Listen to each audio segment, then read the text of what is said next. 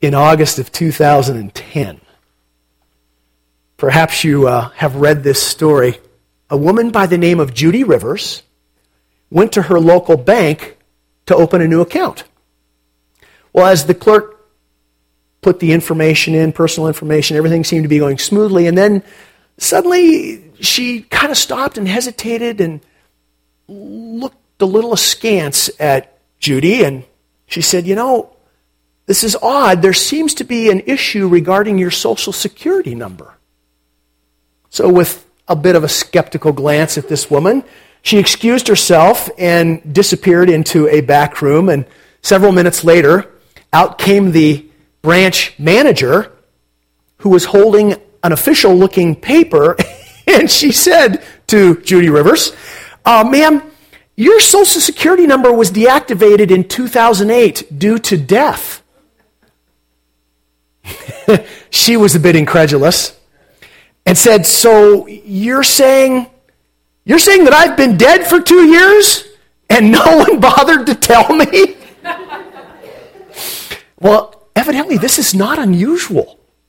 It's estimated that every year, some 12,200 U.S. citizens are declared dead by the Social Security Administration, all through just the stroke of a key. 2011, the Office of the Inspector General conducted an audit of the death master file and found that from May 2007 to April 2010, over 36,000 people had been deleted, declared dead. Every one of them, but very much alive. That's right. now, that is a significant problem to have, no doubt. You know, I've heard other stories of people for whom this has happened. And, and it takes a ton of work to, uh, to convince the government that you really are alive and, and, and worthy of a social security number. I was thinking about that in relationship to our, our spiritual lives. How ironic it is that, that followers of, of Jesus really do strive for what Judy Rivers had through the stroke of a key to, to be Dead to self is something that we've talked a lot about at Applewood. We are very much alive, and, and we wish, don't we, that the spiritual authorities would just consider us dead. The spiritual authorities and powers of darkness, the rulers in the dark places, if they would just consider us dead and leave us alone, not pay any attention to us. If, if it could just be that easy. If there was just a keystroke or, you know, you push a switch, done, no longer bothered by sin. Yes, I've arrived. Just never works that way. Last week we talked about freedom in Christ. Paul told the Galatians, it is for freedom that Christ has set you free.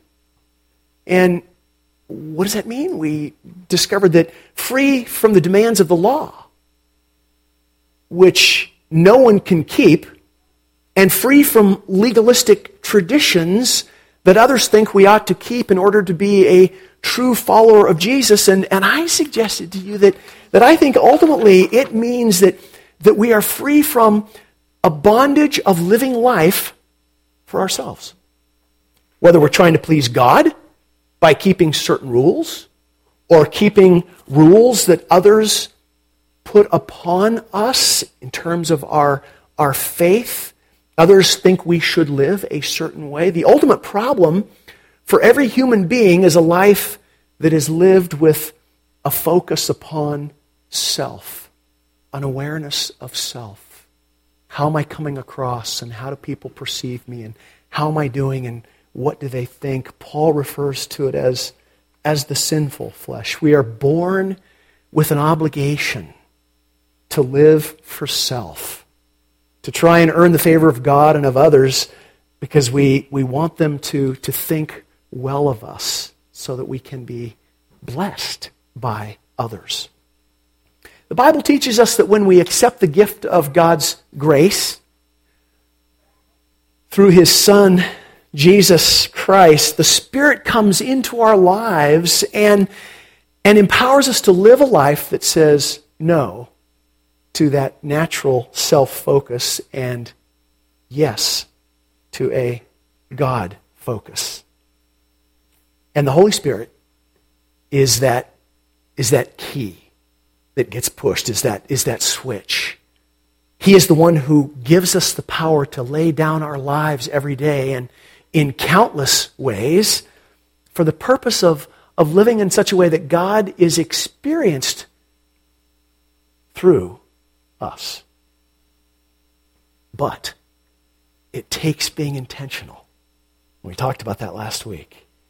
There is just no simple solution to dead to self. It just doesn't happen just like that. We must, we must work at dying to self, dying to those desires of our flesh that want to call attention to us, that want to make sure that we're okay, that are concerned about us. It takes work. And we, we learn to do that, I think, by listening to and following the leadings of the Spirit. And to learn to hear His voice and recognize His promptings, some of which might go like this that prompting to forgive that person again to be patient for the 150th time today. To not speak those angry words that are so deserved. To not make that gesture to the driver who has cut you off. To give away that extra money you have saved for something special. Oh, please, Lord, not that to apologize first and not wait. To not say another nasty thing about either one of the candidates that are running for office. Ooh.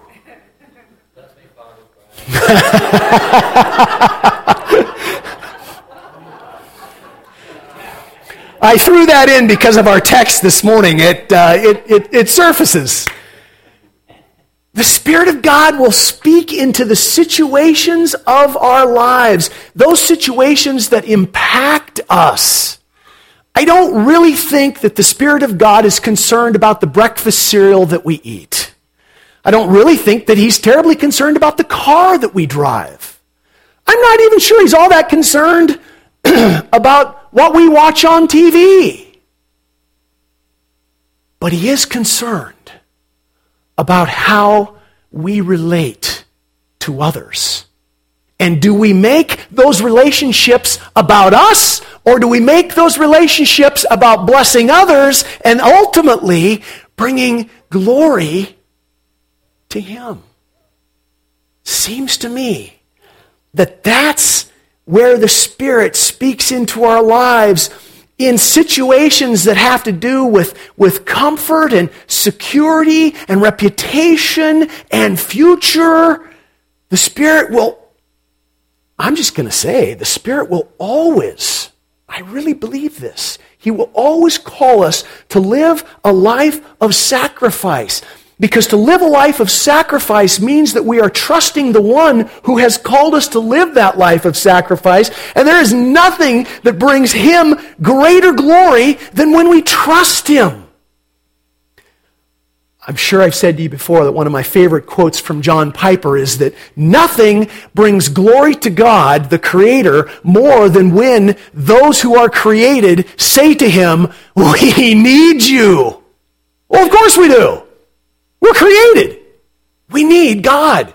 And he's greatly glorified. And so, why wouldn't the spirit of those who are new creations in Christ Jesus, why wouldn't the spirit push us to live at the edge of personal sacrifice on a regular basis? Why? Well, I think it has to do with the fact that we follow Jesus. We claim him as our Lord, and he lived a life of sacrifice. Calls his followers to do the same. If you, uh, if you read into Titus' letter this week, or perhaps you're still planning to read into Titus' letter this week, or maybe you're in the midst of reading in Titus' letter this week, it, it really doesn't matter. The, this idea of, of, of sacrifice, of call to something different, just explodes out of Titus. We know that, we know that Titus traveled with the Apostle Paul on his missionary journeys. Um, good chance that he was probably a convert of Paul's teaching, and he, he was left on the island of Crete after they had been there together.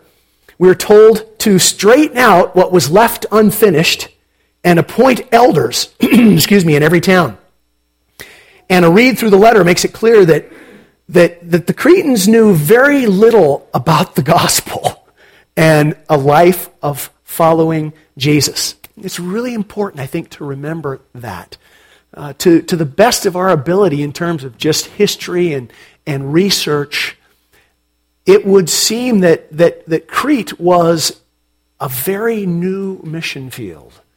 And there were folks there that just didn't know a thing about the gospel, didn't know a thing about following Jesus. And yet they had responded to the teaching of the gospel. And so Paul says to Titus, You stay and straighten out what was left unfinished. Oh, thanks, Paul.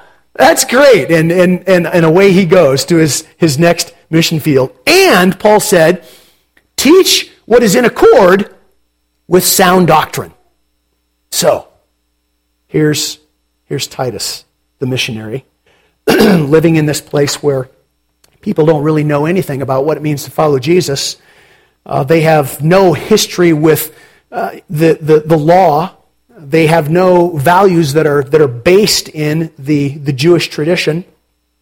And so, as you read into Titus, you found that, that Paul was giving all kinds of exhortations to different groups on how to live and how not to live. He said, Teach the older men to be temperate worthy of respect, self controlled. We can assume that because that was important, that probably wasn't the way the older men lived their lives. Teach the older women to be reverent in the way they live, not to be slanderers or, or addicted to much wine.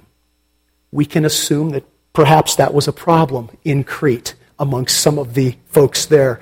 And he wants them to do that so that they can teach what is good and train the younger women to love their husbands and children, to be self controlled and pure, so that no one will malign the word of God, and teach the young men to be self controlled.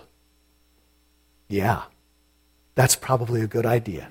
Teach the young men to be self controlled. Karen, can we put that first slide up? And then he ends this, this section on exhortations to certain groups with these words Teach slaves to be subject to their masters in everything, to try to please them, not to talk back to them, and not to steal from them, but to show that they can be fully trusted so that in every way they will make the teaching about God, our Savior, attractive. Teach slaves to be subject to their masters in everything. Really? Come on, Paul. Slavery is a horrible thing. Slavery is just a, a, a heinous sin. Is there much of anything that you can imagine that is more demeaning to a human being than to be in bondage to another, especially one that is cruel, unfair, perverse. Slavery was a fact of life in the Roman Empire. Some historians put the slave population of Rome during this period of time at around 40%. Some slaves were treated harshly and abused Others were not. It really depended upon the master. Because slaves, you see, were property.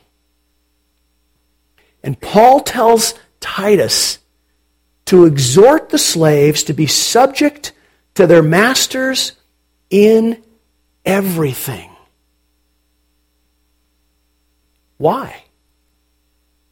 So that in every way they will make the teaching about God, our Savior, attractive. That is Paul's great passion. That the teaching about God's salvation available through Jesus, that is his passion, that everyone know that, whatever it takes to communicate that, let that be known. One commentator says, this is a profound spiritual motive. And for a Christian, there is no higher motive than this. A slave's acceptance of the teaching about God our Savior must find expression in transformed conduct. The very difficulty of the slave's position would make such conduct a powerful recommendation of the gospel, proving to the master the power of that gospel. Wow. Acceptance of the teaching about God our Savior must find expression in transformed conduct. It is what Paul wants the Cretans to understand. And not just the Cretans, but, but God's people everywhere. He believes that the gospel is beautiful. He believes that the gospel is life changing truth, and he wants people to be attracted to the gospel. I think that's why the idea of freedom that we spent time with last week is so prominent in, in his teaching. Again, not freedom to live any way we want, but freedom to live a life that sacrifices those things that are, that are, are more natural to us, those things that are perhaps near and dear to our hearts. We are willing to give them up. We don't have to have them for the sake of making the truth about God attractive to others. And according to Paul, that's why the Holy Spirit indwells those who are followers of Jesus so that they can live for others rather themselves in a way that does not exalt self, in a way that does not call attention to self, in a way that does not demand personal rights. Surrendering concerns for self at, at multiple levels in our daily life, Paul believes makes the gospel attractive. And his exhortation to slaves in this instance is an appeal to, think about it, potentially 40% or more of the church in Crete to not rebel in their newfound freedom of Christ, to not stand up to their masters and say, you know, Christ has set me free, and that means that I am free from you, to not stand up and, and, and push for a new life Of course, they probably would have been killed had they done that. But the point is that Paul is speaking into a life that is difficult and saying, stay there. Stay there for the sake of the gospel. Make it attractive. Wow. Have any hard places in your life that you'd like to move out of? Have any hard people in your life that you'd like to move them out of your life? You know, and and I, I want to be cautious when I say this because there are certainly there is room. There is always room for for the individual seeking God and his wisdom and his discernment as to the particular situation that they find themselves in. But I think, at least, my sense is that, that in a culture like our own, in which we are blessed beyond imagination to the, most of the folks in other parts of the world with personal freedom and personal rights. We have expectations that come with those things, understandably so. And, and those are great blessing. But I think that can lead us to a place of always seeking what is easy and always seeking what is more comfortable. It certainly leads to things in my life when I pray that, that God would deal with a certain situation or a certain person because it is difficult rather than, oh God, what is it that you're wanting to do through me in this circumstance or with this difficult person situation in my life? Can you relate to that at all? The, the, the, prayer to, to wanting hard things gone versus embracing the hard things in order to live through them and trusting God to somehow make His gospel attractive as a result of that. Well, let's, um, let's stand and read together our text that uh, picks right up after Paul's exhortation to the, to the slaves. And here we go. Let's read together. For the grace of God has appeared that offers salvation to all people. It teaches us to say no to ungodliness and worldly passions and to live self controlled, upright, and godly lives in this present age while we wait for the blessed hope. The appearing of the glory of our great God and Savior, Jesus Christ, who gave himself for us to redeem us from all wickedness and to purify for himself a people that are his very own, eager to do what is good. Remind the people to be subject to rulers and authorities, to be obedient, to be ready to do whatever is good, to slander no one, to be peaceable and considerate, and always to be gentle toward everyone. At one time, we too were foolish, disobedient, deceived, and enslaved by all kinds of passions and pleasures. We lived in malice and envy, being hated and hating one another. But when the kindness and love of God, our Savior, appeared, He saved us, not because of righteous things we had done, but because of His mercy.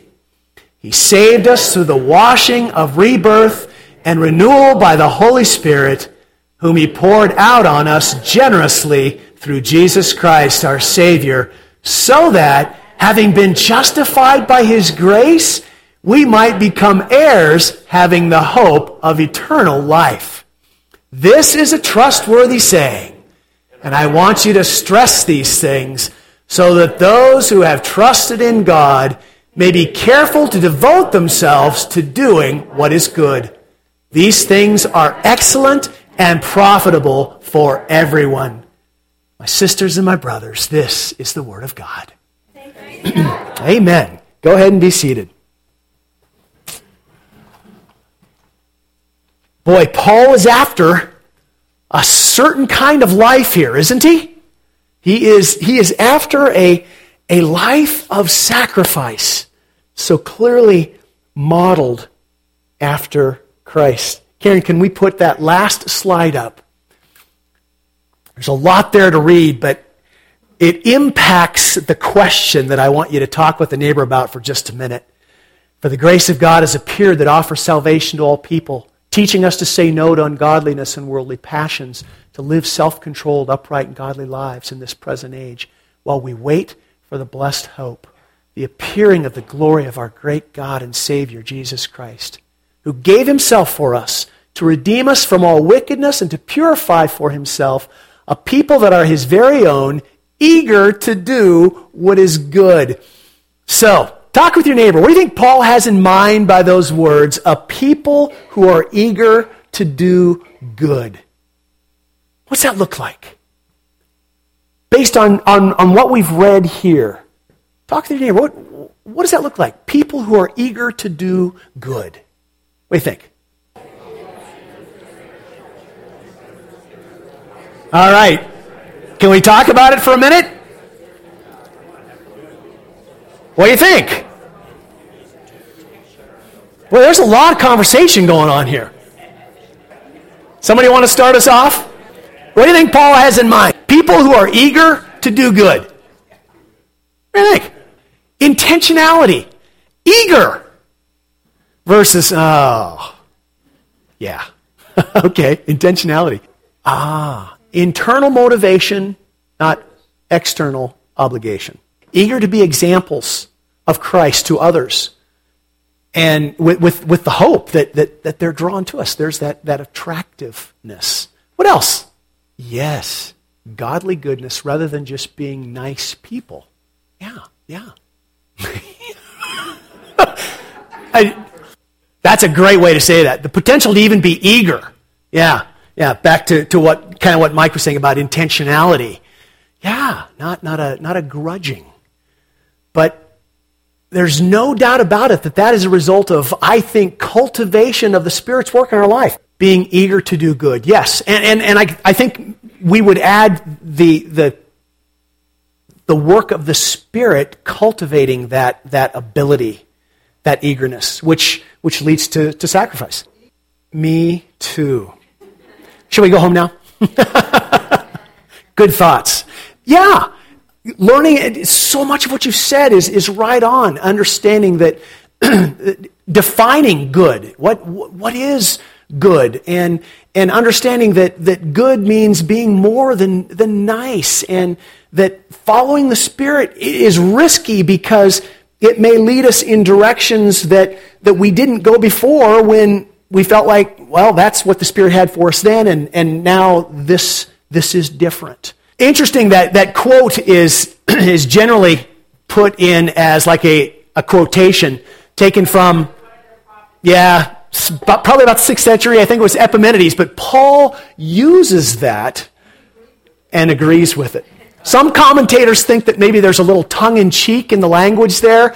I don't think that it matters. He's putting it out there, as you've pointed it out, as a contrast. Here is life that you're being called from to live this way. And, and ultimately, I think it always comes back to the idea of, of personal sacrifice in, in some form or another. Paul's thinking about God's people being eager to do good really ties right in to, to where we started this morning.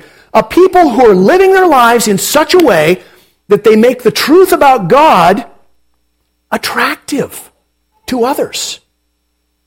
And that attraction can be different depending upon the circumstance, particular scenario that we find ourselves in. But as the Spirit calls us to step into something, we can be sure that it will be it will be a sacrifice. There will be a cost for us as, as we step in and, and a risk. You know, the Greek word for, for attractive that Paul has used here in Titus is the word from which we, we get our, our English word cosmetics. Isn't that interesting? So, ladies, why do you wear makeup? you, you want to be thought of as attractive. And sometimes you get up in the morning and look in the mirror and think, that's not going to work. I mean, that's. Guys, we need to think the same thing sometimes. It's, it's, in, its, in its root word, in, in, its, in its oldest form, it means to, to adorn. To adorn. Think of your Christmas tree. You're going to be putting that up in another couple of months. Some of you are going to haul it in from the outside. Some of you are going to haul it down from the attic or up from the basement storage closet. And you're going to set it up. And if it's not decorated, you're just going to leave it there, right? Why not? It needs adornment. Yeah, it we want people to if we're going to have a tree, we want people to come into the house and, and think that the tree is pretty. Just call attention to the Christmas tree. Now, you could do this. You could just leave this tree standing there, and you could, like, take one of your kids or yourself and just wrap the, the things around yourself, hang the ornaments from your ears. And I know, it's really stupid. But that is kind of what Paul is driving at here. Are you living your life to adorn yourself or to adorn God? Do you want people to see you or do you want people to see God through you? Silence? To adorn. Yeah.